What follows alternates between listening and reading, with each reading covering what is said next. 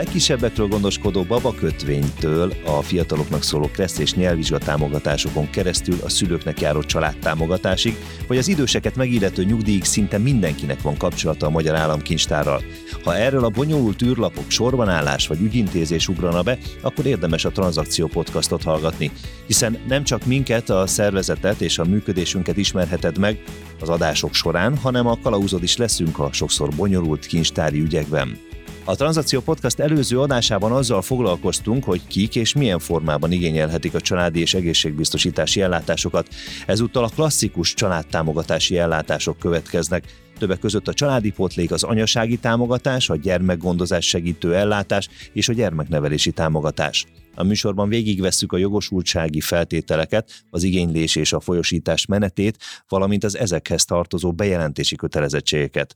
A kérdések megválaszolásában dr. Bogdán Zsuzsanna főosztályvezető és dr. Papandrea a Magyar Államkincstár szakértői lesznek segítségünkre. Tartsatok velünk, Boros Péter vagyok. Hölgyeim, aki látta az előző adást, az már tudja, hogy hogyan próbálja beadni. Persze nyilván lesznek olyan dolgok is, amelyeket megismétlünk pont azért, hogy, hogy mindenki tudjon mindent. A családi pótlék kapcsán talán ez lehet azt mondani a legnépszerűbb magyar forma a támogatások közül? Hát, ha nem is legnépszerűbb, de ez a legelterjedtebb, tehát a legszámosabb azoknak a, az igénylőknek és gyermekeknek a száma, akik után, vagy akik részére ilyen ellátást folyósítunk mármint a családtámogatási ellátásokon belül. Ugye nagy kérdés ez, hogy automatikus, meg alanyi jogon járó, de ugye az előző adásban megtudhattuk, hogy ez egy kicsit félértető, hiszen minden egyes eljárás kvázi kérelemre indul. Igen, ez így van. És a, amikor beadom ezt a kérelmet, mert jogosultá válok rá, akkor ugye te szerinted, Andrea, van-e olyan, amit el tudunk követni hibát, vagy, vagy mi az, amire mindenképpen oda kell, hogy figyeljünk, mint állampolgárok? Egyrészt kezdeném azzal, hogy ugye ezeknek a, a ellátásoknak a kérelmezéséhez formanyomtatványok állnak rendelkezésre. Tehát ami ez megkönnyíti a, az igénylőknek a dolgát, vezetve vannak, hogy milyen adatokat kell megadni, és ami elő szokott fordulni, hogy adott esetben nem töltenek ki adatokat a, ezeken a nyomtatványokon. Tehát lemarad ami, az anyja neve, vagy az évszám. Ha nem is ilyen jellegű személyes adatokra gondolok, hanem olyan jellegű adat, ami ahhoz szükséges, hogy a döntést jól meg tudja hozni a kormányhivatal. Példaként említem, például, ha arra kérdez rá egy nyomtatvány, hogy részesül-e más típusú ellátásban, akkor is nem tölti ki, és adott esetben ugye ezt ahhoz, hogy jó döntés lehessen hozni, tudni kell, akkor ez már akadálya lesz annak, hogy, hogy rövid időn belül el lehessen bírálni a kérelmet. Vagy nem jelöli meg, hogy mely időponttól kéri az ellátást. Erre is külön rubrika van tipikusan elő szokott fordulni érdekes módon, hogy hiányzik a formanyomtatvány végéről az aláírás aláírás nélkül pedig bárki benyújthatja a kérelmet, tehát szükséges ahhoz, hogy ebben az esetben, ha ez történik, akkor hiánypótlásra fog sor kerülni. Ezért az ügyfélkapu, mert ott nem tudjuk ezt lehagyni. Igen, igen, igen, igen. igen. Akarjuk, hanem meg kell nyomni, igen. és akkor onnantól kezdve úgy megy tovább. Említetted, hogy lemaradhatnak olyanok, hogy más támogatási forma, vagy más támogatást kap-e. Melyek ezek a támogatások? Hány ilyen van, amit esetleg oda be lehet írni, és elfelejthetjük? Most attól függ, hogy milyen ellátásról beszélünk. Tehát ez, ez családi pótlék esetében. Családi pótlék esetében speciál itt nem, más típusú ellátásnál igen. A családi pótlék esetében arra is figyelni kell, hogy ha ha nem újszülött után igényli valaki az ellátást, és korábban valaki más kapott, akkor arra vonatkozó részt az töltse ki, hogy korábban ki részesült a, a gyermek után, aki után most ő fogja megigényelni. Kapcsolódva ide Andihoz, ahogy mondta, hogy vannak olyan ellátások, amik eh, ha egyszer már részesül az ember, akár egy másik gyerek után ebbe az ellátásba, az a másik ellátásnak a folyosítását kizárja. Hát ezek az úgynevezett ütköző ellátások, ezért kérdezünk rá ezeken a nyomtatványokra, hogy részesül-e valamilyen ellátásba, mert ha igen, lehet, hogy akkor azt, amit ő most igényelni akar, például egyest, és ő már gyedben részesül, akkor azt nem kaphatja meg. Természetesen ennek külön szabályai vannak, hogy hány gyerek utáni igényli, ki az, aki igényli, tehát ezekről külön szabályok rendelkeznek, de ha ezt nem tölti ki, ott jön a hiánypótlás, és akkor már az ügyintézési határidő is csúszhat ebből kifolyólag. Tehát ezért fontos, hogy minden egyes feltett kérdésre legyen ott a válasz. Nagyon fontos, hogy idehozzuk mindig a legfontosabb és a legtöbbször előforduló kérdéseket. Most is vannak ilyen ügyfélszolgálatos kérdéseink. Úgy építettük fel a mai adást, hogy megpróbálunk külön a családtámogatási főbb dolgokon végigmenni. Halljunk egy ilyen kérdést a családi portrékról. A gyermekem befejezte a tanulmányait. Be kell jelenteni? Kinek? Mert a gyereket, hogy be kell jelenteni, ez egy, egy másik kérdés, de nyilván az államkincstár felé kell egy ilyen jelentési kötelezettséget tenni. Kicsit távolabbról kezdeném. Mégpedig onnan, hogy a családi pótlék meddig jár, mert ugye ez kapcsolódik a tanulmányok befejezéséhez. Tehát a családi pótlék egyrészt két formája van. Nevelési ellátás és iskoláztatási támogatás. Összegszerűségében nincs különbség. A nevelési ellátást adnak a, az évnek az október 31-ig folyósítjuk, ilyen néven, tehát a családi pótlékot, amikor tankötelessé válik a gyermek. Miután tankötelessé vált, azt követően fordul áll át a családi pótlék elnevezésében iskoláztatási támogatássá. Nevében is benne van, hogy iskoláztatási támogatás, és ez kapcsolódik a tanulmányok folytatásához. De visszatérve a kérdésre, a tanulmányok befejezéséig, de legfeljebb a 20. életév betöltését magába foglaló tanév végéig jár alapvetően a családi pótlék. Kivételes esetben, aki sajátos nevelési igényű, ő gyermeket nevel az ő esetében a 23. életév betöltését magában foglaló tanév végéig. És akkor így kapcsolódnék vissza a kérdéshez. A tanulmányok befejezését nem kell bejelentenie a szülőnek, vagy a, aki ellátásban részesül, ugyanis közvetlenül az oktatási hivataltól, illetve a Nemzeti Szakképzés és Felnőttképzési Hivataltól a, a szakképző intézményben résztvevő tanulók esetében megkapjuk ezeket az adatokat. Ha ne talántán mégis, tehát ugye tudja a szülő, hogy a gyermeke befejezte a tanulmányait, és azt követően mégis előfordulna, hogy ő ellátást kap a kincstártól ilyen jogcímen, akkor azt viszont neki jelentenie kell, mert akkor már ő jogalap nélkül veszi igénybe az ellátást, és erre vonatkozóan bejelentési kötelezettsége van. Vegyünk egy átlagos modellt, elvégzi az általános iskolát a gyermek, elmegy valamiféle középiskolába vagy gimnáziumban, nagyjából annak ugye ilyen 17-18 éves korában véget vett, befejezi ott a tanulmányait, és utána mi az, ami még a 20 éves koráig ennek számít, tehát hogyha utána mondjuk egy nappal is OK és képzésre megy, vagy mondjuk egy, egy egyetemre, de oda levelezőn, e, ezek közül számít-e bármiféle különbség, vagy ez mindegyik annak számít, hogy ő oktatási intézményben részt vesz? Ha nevelési oktatási intézményben tanulói jogviszony áll fenn, akkor igen, de a felnőtt képzés, illetve az OK és képzés az nem. És ugyanígy a felsőoktatási intézményben folytatott tanulmányok, illetve fennálló hallgatói jogviszony esetében sem áll fenn már a jogosultság a családi pótlékra. Ez utóbbi esetben, vagy utóbbi esetekben viszont a családi pótlék összegének a számításánál figyelembe kell venni, ezt a gyermeket, hogyha van kisebb gyermek, aki után részesül családi pótlékban a, a szülő. És a 17 éves korában véget vett a középiskolai tanulmányainak, egy évet kihagy, és utána megy nappal egyetemre, akkor ismét visszáll az jogosultság a 20 éves koráig? Ahogy említettem, az egyetem az nem jogosít ellátásra, tehát az semmiféleképpen nem, de hát hogyha 17 évesen abba hagyja a tanulmányait is 19 évesen, oktatási nevelési, tehát középfokú intézményben, szakképző intézményben, gimnáziumban. Tehát nem egyetemen, igen. újból elkezdi, akkor természetesen a 20. életévének betöltéséig van lehetősége a megigényelni a szülőnek is, meg is fogja kapni. Tehát mind, és mint a legelején nagyon fontos, hogy ismét igényelni kell, tehát nem egy automatikus történet ez. Igen, igen, igen, igen. Oké, okay, hallgassuk meg a következő kérdést. Adataimban változás történt, hogyan tudok változást bejelenteni? Na, ez tök jó klasszikus kérdés, nem? Ez a tipikus. Ebből, ebből is azért van bőven, nem? Vagy többször érkezik ez a Igen. kérdés, gondolom.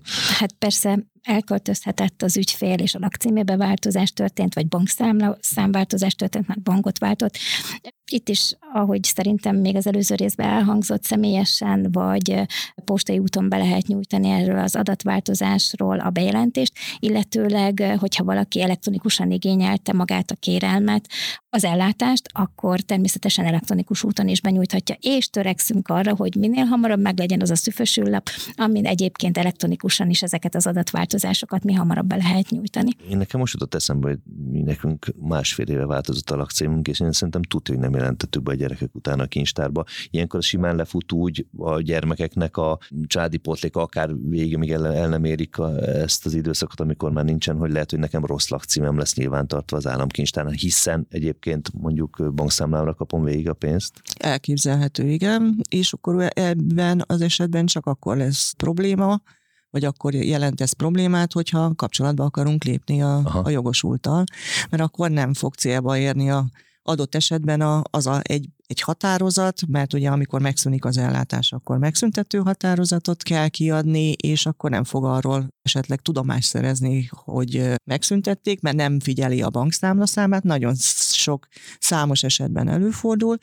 Ha be is fejezte a tanulmányát a gyermek, de kezdi a következő évben ugyanúgy egy másik középiskolában, akkor ez azt fogja adott esetben eredményezni, hogy nem vette észre a szülő, hogy neki meg lett szüntetve az ellátása, és nem fogja megigényelni következő év szeptembertől is el fog esni az ellátástól. Mert ilyenkor is érvényesül, hogy csak két hónapra visszamenőleg lehet megállapítani az ellátást. Ez elég fontos, amit Zsuzsa mondott, tehát hogyha van egy ilyen három-négy hónapos csúszás, akkor is csak a két hónappal korábbi időszaktól számítódik az, amikor én pénzre számíthatok. Így van. Két hónapos visszamenőleges igényérvényesítési lehetőséget biztosít a jogszabály.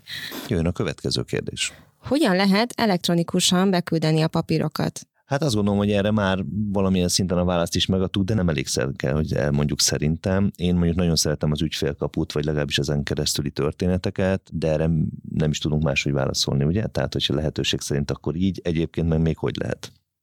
Igen, elektronikusan, ugye ezt preferáljuk mi is. Jelenleg a kincstár oldaláról elérhető úgynevezett e-ügyfélrendszeren, vagy a magyarország.hu keresztül adhatók be elektronikusan a, a családtámogatási ellátásra a kérelmek.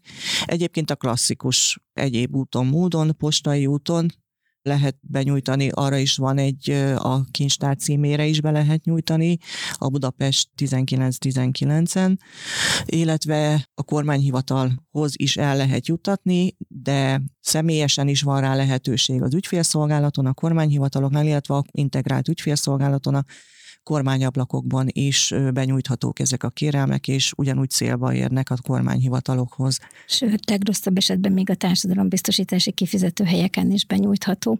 Hát ez nem túl szerencsés, de egyébként igen lehetséges. Annál a foglalkoztatónál, ahol TB kifizetőhely működik, be lehet nyújtani ezeket a kérelmeket. Hát ilyenkor a társadalombiztosítási kifizetőhelynek illetékességből át kell tenni a lakóhely szerint illetékes kormányhivatalhoz. De lehet azt mondani, hogy mindenkinek több munkát csinálunk egy olyan közigazgatásban, ami amúgy is le van terhelve, úgyhogy tessék mindenkinek az ügyfélkaput használni. Ez lenne a legoptimálisabb. Jöjjön a következő kérdés. Az ügyfél beadta a kérelmét, mikor bírálják el? Aha, ez a, a legjobb kérdés is, ráadásul mikor ugye érdekel, hogy jó napot kívánok, én beadtam múlt héten, mikor tetszenek elbírni, mert én vagyok egyébként a Boros Péter, amiből legalább 28 adhatott be múlt héten ilyen névvel kérem.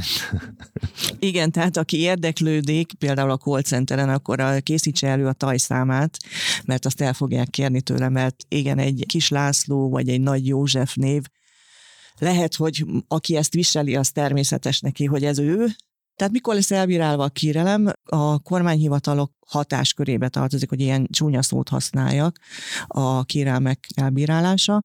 Van egy törvény, ami meghatározza, hogy milyen ügyintézési határidőn belül kell nekik elintézni ezeket a kérelmeket.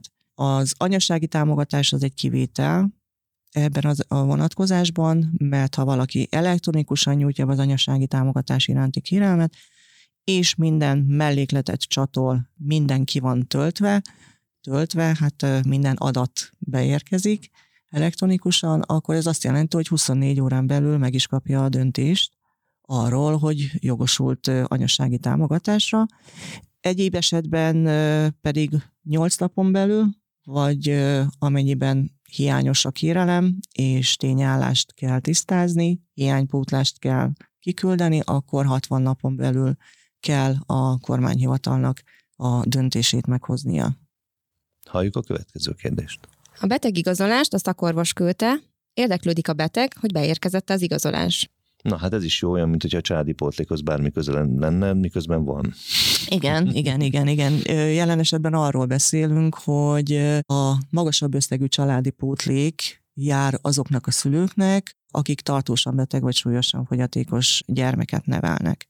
Az ő esetükben a szakorvosi igazolás szükséges ahhoz, hogy ezt a magasabb összegű ellátást megkaphassák. A tavalyi évben került sor annak a, a fejlesztésnek a bevezetésére, amely lehetővé tette, hogy a korábbi papíros igazolások kiváltásra kerüljenek, tehát nem az a, az eljárás menete, hogy a, elviszi a szakorvoshoz a gyermeket a szülő, a szakorvos kiállítja az igazolást, odaadja a szülőnek, a szülő pedig eljuttatja a kormányhivatalhoz, hanem a szakorvos elektronikusan kitöltött idézőjebe téve igazolást küldi be közvetlenül a kincstár részére az EST-n keresztül, tehát az egészség, elektronikus egészségügyi szolgáltatási téren keresztül, és a kincstár által üzemeltetett informatikai rendszerbe kerül, ahonnan közvetlenül eljut ahhoz a kormányhivatalhoz, akihez, amelyikhez tartozik a, az adott ügyfélnek a, az ügye. Tehát erre irányulhatott a kérdés, hogy az EST-n keresztül beérkezette az igazolás a kormányhivatalhoz, hogy meg tudja állapítani, vagy tovább tudja folyósítani a magasabb összegű családi pótlékot a tartós beteg gyerek után. Nézzünk még kérdés a családi pótlékhoz. Az utazási kártyát megigényelte az ügyintéző? Ha, utazási kártya, igen. Igen. Hát itt arról van szó, hogy van szintén a magasabb összegű családi pótlék a tartós beteg gyerekek után, illetve a, a saját jogon folyósított magasabb összegű nevelési ellátás, ami szintén tart, hát nem tartós betegséghez, hanem ahhoz kötődik, hogyha valaki a munkaképességét 67%-ban elvesztette, illetve összervezeti egészségkárosodás az 50%-ot meghaladta, akkor saját jogon úgynevezett nevelési ellátást kap, és az ilyen betegséghez, fogyatékossághoz kapcsolódóan a jogosultak nem csak magasabb összegű ellátásra szerezhetnek jogot, hanem van hozzá egy járulékos kedvezmény, ez az utazási kedvezményre jogosító hatósági igazolványt is megkapják, amivel ők helyi közlekedésben ingyenesen, helyközi közlekedésben pedig 90%-os kedvezménnyel vehetnek részt, és plusz még egy kísérő is ugyanilyen kedvezményben részesülhet. És erre irányul, hogy az utazási kártyát megrendelte az ügyintéző, mert ugyanis ennek a elkészítése és a kiküldése nem a kormányhivatalnak a feladata, aki tulajdonképpen elbírálja magát az ellátást, hanem ezt a kincstár végzi, tehát a kincstár az informatikai rendszerből megkapja az adatokat, ez alapján elkészíti a kártyát, és térti bevényes küldeményként küldi ki. Most az anyasági támogatással folytassuk, és ott mondjuk mi a legfontosabb dolog, amelyet hibaként esetleg elkövethetünk itt akár az igénylés meneténél? Ugye amikor megszületik a gyermek, akkor mindenki azzal van elfoglalva, hogy jaj, de szép, jaj, de aranyos, jaj, de megváltozott a család élete, és elfelejtjük, hogy közben ellátásokat meg meg kellene igényelni. Tehát ez az anyasági támogatás is egy olyan ellátás, ami kérelemre induló eljárást eredményez, tehát itt is be kell nyújtani a kérelmet, arra kell figyelni, hogy itt a visszamenőleges igényérvényesítés az nem két hónap, hanem 180 napra visszamenőleg lehet kérni ezt az ellátást, és természetesen, amikor ezt az ellátást megigényli az adott személy, akkor alapvetően azt csatolni kell hozzá egy igazolást, hogy a terhesség ideje alatt terhes gondozáson négy alkalommal részt vett, ha pedig koraszülött volt a gyermek, akkor ebben az esetben csak egy alkalmat várnak el, hogy terhes gondozáson részt vegyen. Ezt az igazolást rendszeresen így elfelejtik csatolni, illetőleg hát azt kérdezik általában, hogy elegendő-e, hogyha a várandós gondozási kiskönyvet csatolják. Hát alapvetően, ha a várandós gondozási kiskönyvből kiderül, hogy tényleg négyszer részt vett ezen a terhes gondozáson, akkor a kollégák meg tudják állapítani az ellátást, de nem írja elő nekünk a jogszabály, hogy ezt a várandós gondozási kiskönyvet csatolják, hiszen alapvetően tele van szenzitív adattal, amihez tulajdonképpen a hivatalnak semmi köze, hogy, hogy milyen eredményei voltak egészségi állapotát tekintve az adott személynek. Tehát, hogy igazából ezért kérjük az igazolást. Itt is van nagyon sok jó kérdés, és relatíve rossz kérdés egyébként nem nincsen szerintem, hogy az ügyfelszolgálaton érkezik. Hallgassunk meg egy ilyet. Mikor utaljuk az ellátást, mennyi a támogatás összege? Ez az, amiről már többször beszéltünk, hogyha elektronikusan benyújtják a, a kérelmet, akkor ugye 24 órán belül, hiszen egy automatikus döntéshozatali eljárás van, 24 órán belül megszületik a döntés, tehát megkapják a határozatot. Ehhez képest természetesen, ha hétköznap van, akkor a követő napon a kollégák utálják az ellátást. Ha hétvége van, azért a kincstársam dolgozik így hétvégén, akkor következő első munkanapon. Természetesen itt is igaz, hogyha hiánypótoltatni kell, akkor onnantól kezdve ez az ügyintézési határidő idő ez kitolódik. Az összege pedig attól függ, hogy ikrekről beszélünk, vagy egy gyermekről. Ha egy gyermekről beszélünk, Hát én most mondom az összeget, mert évek óta nem változott, 64.125 forint egyébként ez az örökségi nyugdíj minimumnak a 225 százaléka, ikrek esetében pedig 85.500 forint, ez az öregségi nyugdíj minimumnak a 300 százaléka, és ez gyerekenként kapja a, a család meg, mint anyasági támogatást. Maradt még kérdésünk ebben a témakörben? Külföldön élünk, külföldön szültem, nem magyar állampolgár a gyermekem. Jár az ellátás? Az az igazság, hogy van egy úgynevezett köldögzsinór program, ami keretében a nem Magyarországon született, nem Magyarországon élő, de magyar állampolgárságú gyermekek után ugyanígy egy egyszeri, egyösszegű anyasági támogatást lehet megállapítani. Alapvetően ugye azt kell tudni, hogy ilyenkor külföldön él a család, külföldön születik meg a gyermek, de azért a magyar állampolgárság az egy alapvető követelmény, tehát hogyha nem magyar állampolgár a gyermek, akkor sajnos ez az ellátás nem jár. De hogyha magyar állampolgárság országú szülők mennek ki külföldre, és ott születik a gyermek, azért a, a magyar szülőknek a jogán a gyermek a magyar állampolgárságot megkaphatja. Egyedül a születési anyakönyvi kivonatot kell megcsináltatni, és akkor ők is jogosultak lehetnek erre a külföldi anyasági támogatásra. Beszéltünk ugye a családi pótlékról, beszéltünk az anyasági támogatásról, szerintem folytassuk a gyessel. Azt gondolnánk, hogy amikor eljutunk odáig, hogy a gyest igényeljük, akkor már rutinosabbak vagyunk, akár édesanyaként, akár édesapaként, de még itt is azért vannak klasszikusan elkövetett igénylési hibák, Zsuzsa? Igen, azt gondolnánk, hogy rutinosabbak vagyunk, de azért azt tudni kell, hogy már beszéltünk arról, hogy nevezük alanyi jogú ellátásnak, tehát amikor megszületik a gyermek, akkor ugye a családi pótlékot, az anyasági támogatást azt mindenki megigényli, hiszen alapvetően a kérelmét be kell, hogy nyújtsa ezekre az ellátásokra, és lesz olyan szülő, aki dolgozik, kvázi biztosított. Ő valószínű, hogyha megszerezte a jogosultsági feltételeket először a gyereknek a, a, a gyermek után a, az egészségbiztosítás pénzbeli ellátásai közül a csecsemőgondozási díjat, majd 168 nap után a gyermekgondozási díjat kapja, és amikor betölti a második életévét a gyermek, onnantól fogja megigényelni a gyest. Ha valaki nem dolgozik, akkor már a gyermek születésétől jogosult lehet erre a gyermekgondozás segítő ellátásra, kvázi a gyesre, és akkor ott egyszerre fogja benyújtani az igényt a családi pótlékkal, az anyasági támogatása. Hát, ha ezzel a kettővel kezdi, akkor lehet, hogy a harmadik az már egyszerűbb, de igazából ez ott akkor egyszerre történik. Hallgassunk meg ehhez kapcsolódóan egy kérdést. Kértem a gyed megszüntetését, mikor kapom meg a megszüntető határozatot?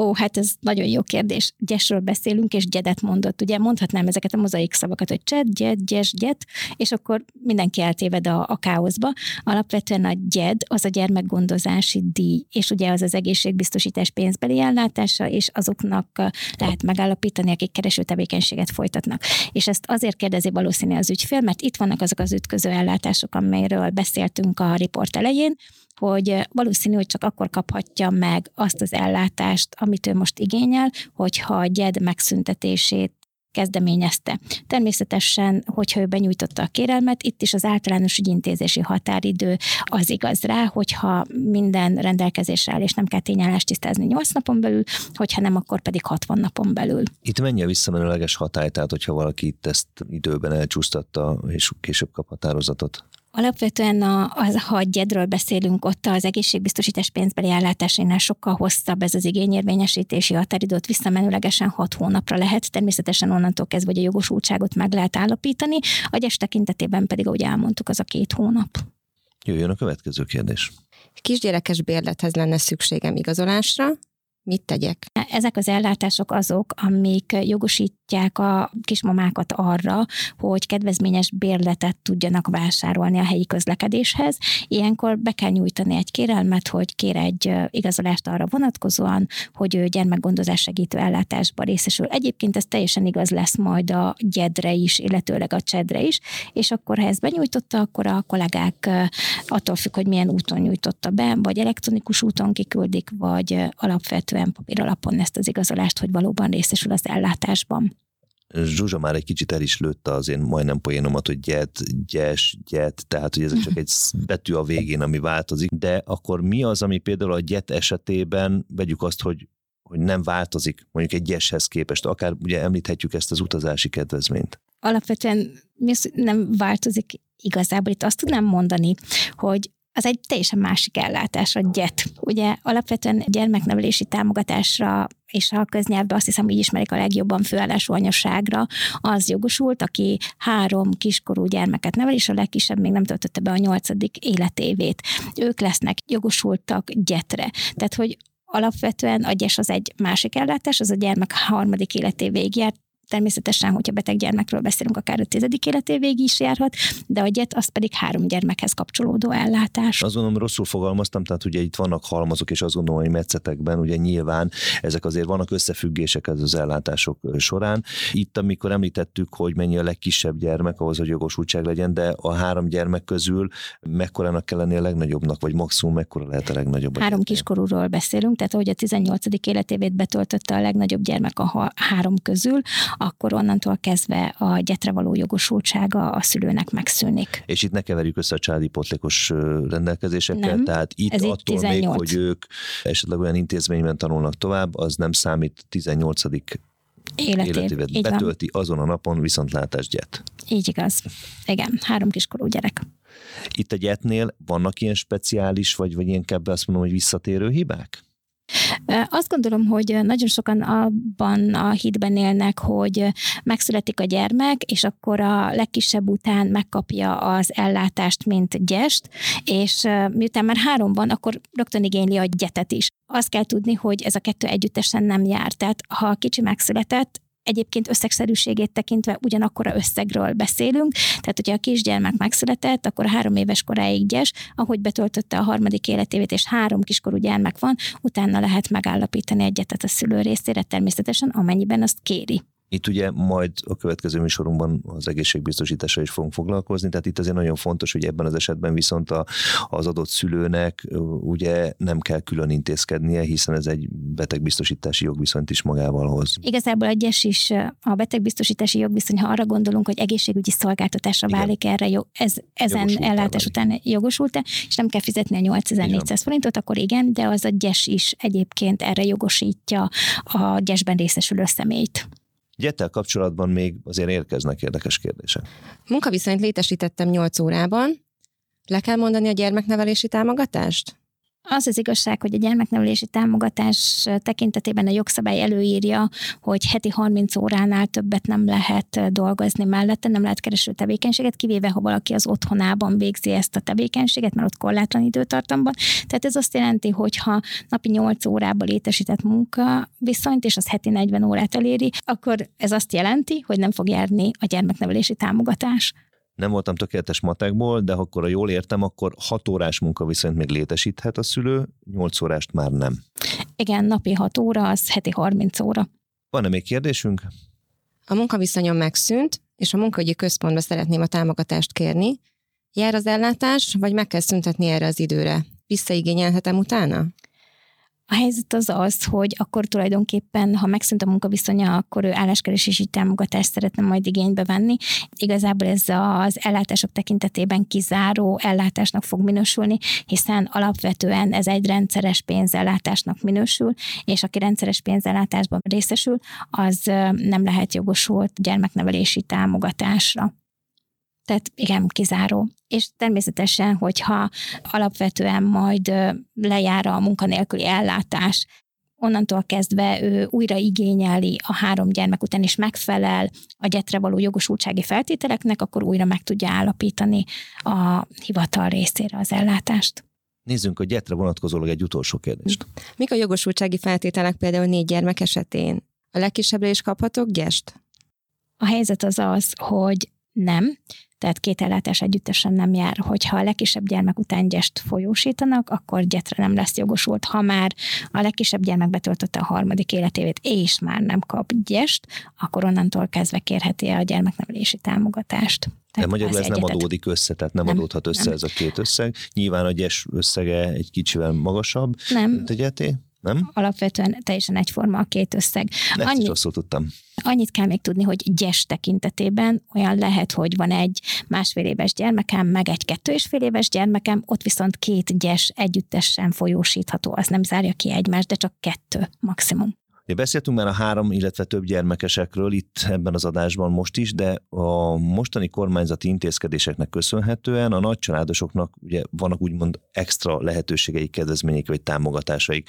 Az egyik legismertebbek ezek közül szerintem a nagycsaládos autóvásárlási lehetőség, amelyben volt egy nagy roham, hiszen azért a, akiknek meg volt a három gyermek, nyilván ők azért, amikor tudták, igénybe vették, de hát azért ez a mai napig is még egy fennálló támogatási forma. Mi, mi a tendencia? Azért ez még most is ugyanolyan népszerű, Zsuzsa? Én azt gondolom, hogy igen, sőt, most úgy érezzük, hogy inkább egyre népszerűbb, mert hogy a kérelmek egyre magasabb számba érkeznek be. Tehát egy kicsit hullámzó volt így az elején, ott nagyon sok kérelem érkezett, aztán egy kicsit lecsitult, és most az utóbbi időben megint azt érzékeljük, hogy egyre több kérelem érkezik, hiszen akinek három családi pótlékra jogosult gyermeket nevel a háztartásában, ő igényelheti ezt a nagycsaládos autót. Sőt, azok is, akiknél két gyermek van, és a harmadik gyermekkel várandós a, a feleség, és alap alapvetően már a 12. hónapot betöltötte a várandósága, ott is meg lehet igényelni az ellátást, vagy ezt a támogatást, és ez a jogosultsági feltételeket ezzel teljesíti. Itt is a legnagyobb 18 éves koráig? Ott úgy szól a jogszabály, hogy családi pótlékra jogosult. Ahogy osztályvezető asszony elmondta, hogy ki meddig jogosult családi pótlékra, ott annak a feltétele. Tehát, hogyha befejezi a középiskolai tanulmányait, és mondjuk 19 évesen fejezi be, mert egy évet mondjuk hát hogy, hogy szokták ezt mondani? Talán évesztes, évesztes talán, ez az, évet, igen, igen, igen, évesztes, akkor ott, ott akkor 19 éves korig. Tehát, hogy alapvetően addig, amíg a családi pótlékra való jogosultság fennáll, addig van ez a támogatási lehetőség is. Milyen más támogatási lehetőségeket láthatunk mondjuk három vagy háromnál több gyermek esetek esetén? Alapvetően én azt gondolom, hogy babaváró hitel az, ami még ide kapcsolódhat, de így a kincstár lakossági szolgáltatások területén ez az a, a lehetőség, ami alapvetően támogatásként jelen van a rendszerben. Így a vége felé egy ilyen extrát, hogyha lehet ezt mondani, ami az államkincstárhoz kötődés, talán nem annyira ismert ez a gázár támogatási dolog, ugye gázáról mostanában elég sokat hallunk, sajnos nem azért, amennyit szeretnénk. Mindenki azon gondolkodik, hogy tudja csökkenteni a kiadásait. Ezzel kapcsolatosan milyen jogszabályi lehetőségek vannak, vagy támogatási lehetőségek? Szintén a nagycsaládosoknak van lehetősége nagycsaládos gázárkedvezmény igénybevételére.